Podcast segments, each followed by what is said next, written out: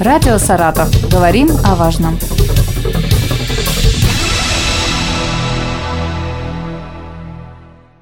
У микрофона Юлия Маслова. Здравствуйте. Сегодня со мной в студии Надежда Игоревна Матвеева, заместитель руководителя управления Роспотребнадзора по Саратовской области. Здравствуйте.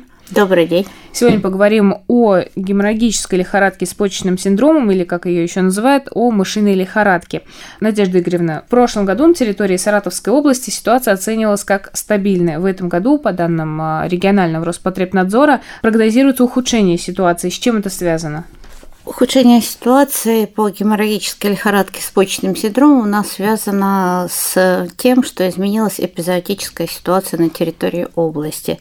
Данные вещи нами в процессе мониторинга отслеживаются постоянно и несколько раз в году на определенных территориях, к которым относится в том числе и Кумысная поляна наша, на которой все любят отдыхать. То есть мониторинг показывает, что в этом году у нас выросла численность мышевидных грызунов, выросло количество рыжей полевки, это наш основной носитель, которому, за которым мы пристально следим, и выросла инфицированность рыжей полевки, а сочетание этих трех прогностических признаков говорят о возможном ухудшении и осложнении ситуации на территории Саратовской области. И такая же ситуация в ряде районов области, которые относятся к эндемичным территориям. В прошлом году было много снега и ждали, что будет э, всплеск заболеваемости, но ситуация была стабильной сильный. В этом году, наоборот, снега было мало, а популяция больше. С чем это связано? Снежный покров играет роль определенную в регулировании численности популяции, поскольку, как понятно, мыши они маленькие существа, им трудно такой толстый снег пробить. Но когда толстый снег, хорошо в том плане, что их меньше достает э, тот хищник, который в основном мышами питается, это в первую очередь из семейства лисьих. Поэтому двоякая ситуация, снег или мешает, или помогает. Лучше всего в эпидемиологическом плане, когда оттепели сочетаются с периодами хороших морозов. Вот тогда действительно это сказывается на численности популяции. А условия этой зимы, в принципе, для мышей были благоприятными. Поэтому размножение произошло. А давайте напомним, что вообще такое геморрагическая лихорадка, чем она опасна для человека. Ну, это у нас острая природная очаговая инфекция. Понятно, что очаговость это связано с наличием резервуара возбудителя в живой природе.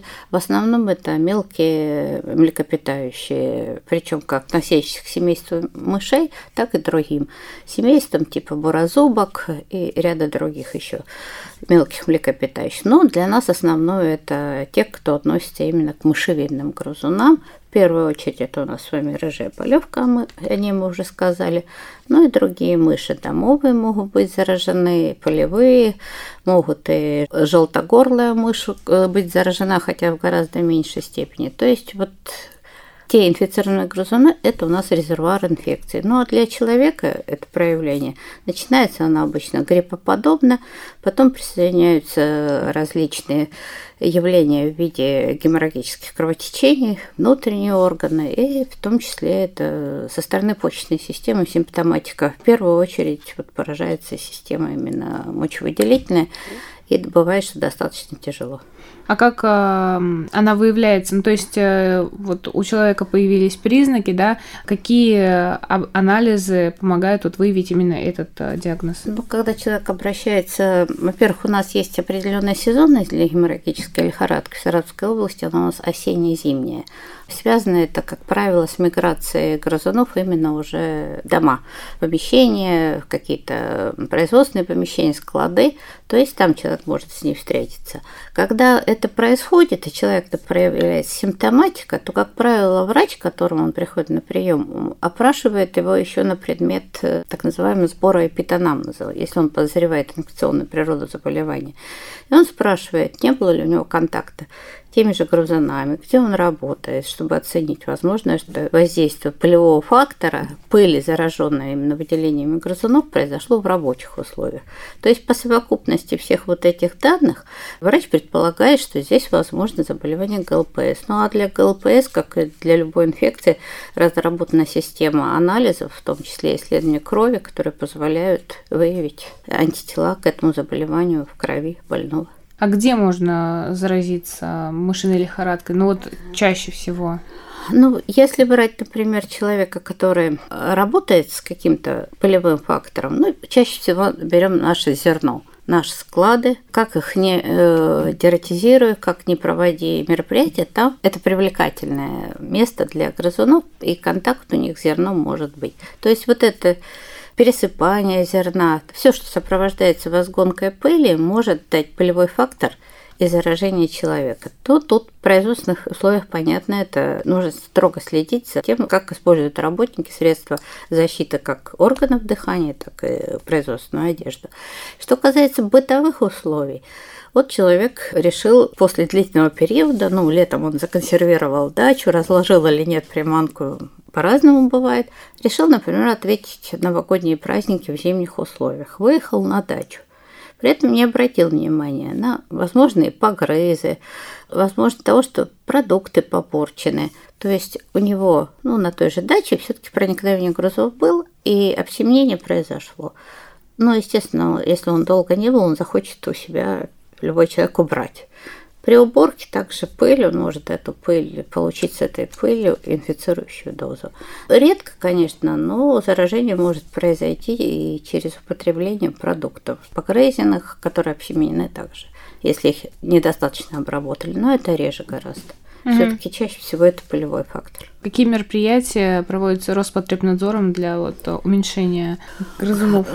Э, Роспотребнадзор у нас в основном его задача провести мониторинг и выдать прогноз по ситуации для органов исполнительной власти и э, разработать предложения, реализация которых будет направлена в первую очередь на снижение, естественно, численности грызунов. Это если что касается природных очагов.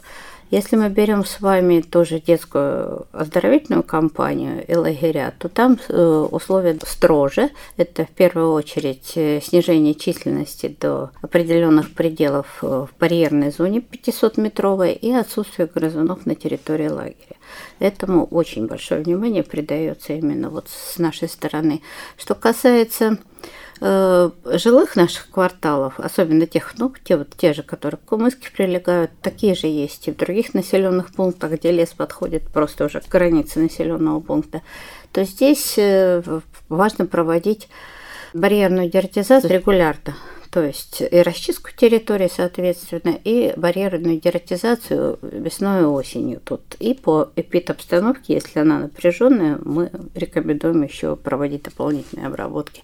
Ну и очень важные мероприятия по профилактике геморрагической лихорадки – это отсутствие свалок – отсутствие каких-то скоплений хвороста, травы скошенные. Вот такие вещи, все, что создает как кормовую базу для грызунов, так и места их проживания. Потому что некоторые мыши совершенно не роют нор, им не нужны норы, им нужно любое укрытие, клок травы, где они могут спрятаться. Мероприятия по дератизации проходят у нас э, во всех сезонах. Mm-hmm. Ну, то есть э, зимой была какая-то работа? А, вот, да, подготов... ну, зимнюю дератизацию обычно рекомендуют на тех территориях, где в течение многих лет э, сформировались так называемые стации переживания. Вот там, где концентрируются грызуны, когда они уходят на зиму.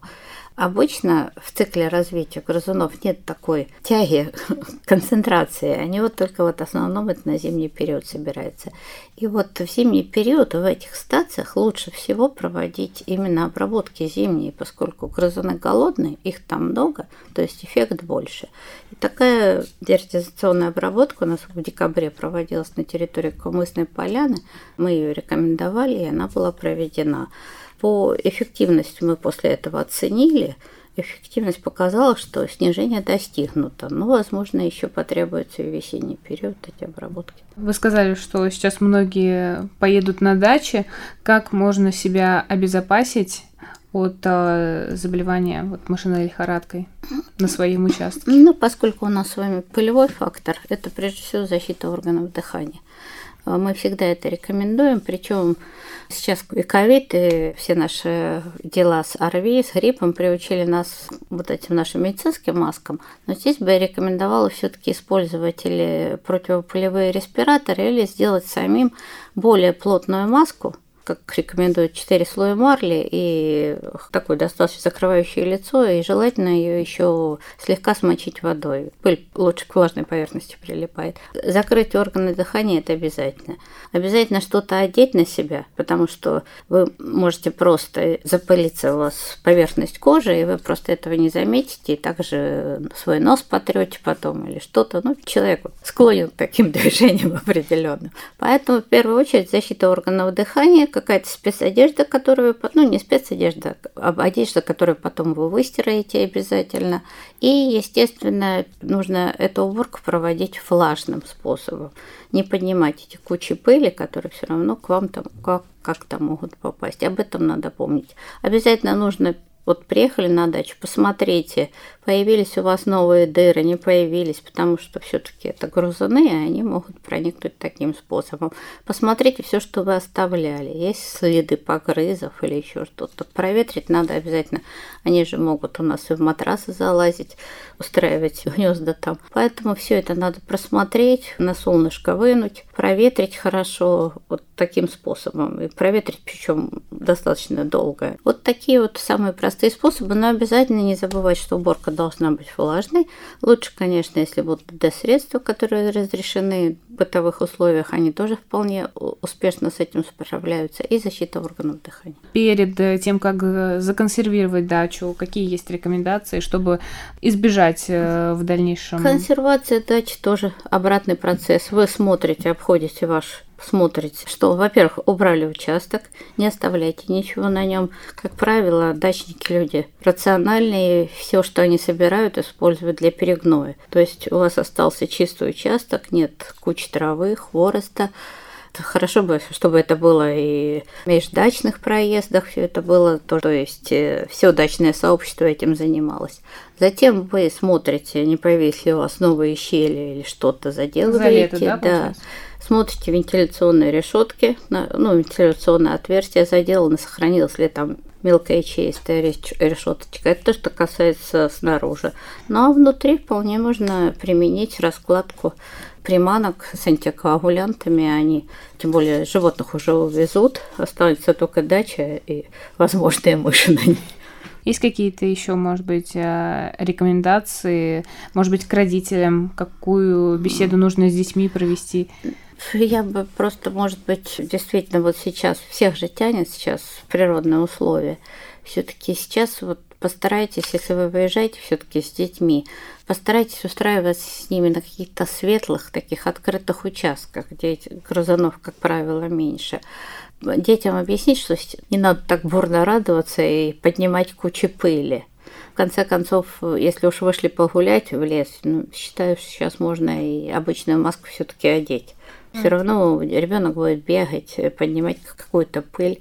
После прогулки, естественно, нужно э, промойте ему носик, ручки помойте хорошо с мылом. Вот такие самые простые, что касается детей. Ну или потерпеть. К лету у нас, как правило, численность падает, она другого свойства, они да, с биологией мышей связана подождите, вот сейчас у нас все-таки еще сезон. Самое главное объясните ребенку, если ребенка касается, что грызун это не мультяшка. То есть он может его укусить, и ты можешь при общении с ним получить какое-то заболевание. То есть вот такую разумную беседу на его уровне провести, это что касается. Ну а взрослые, понятно, что надо смотреть, чтобы не поднималось много пыли вокруг. Спасибо вам большое. Напомню, сегодня о а, эпидемиологической ситуации по геморрагической лихорадке с почечным синдромом мы поговорили с Надеждой Игоревной Матвеевой, заместителем руководителя управления Роспотребнадзора по Саратовской области. Спасибо вам большое. Спасибо вам. Радио «Саратов». Говорим о важном.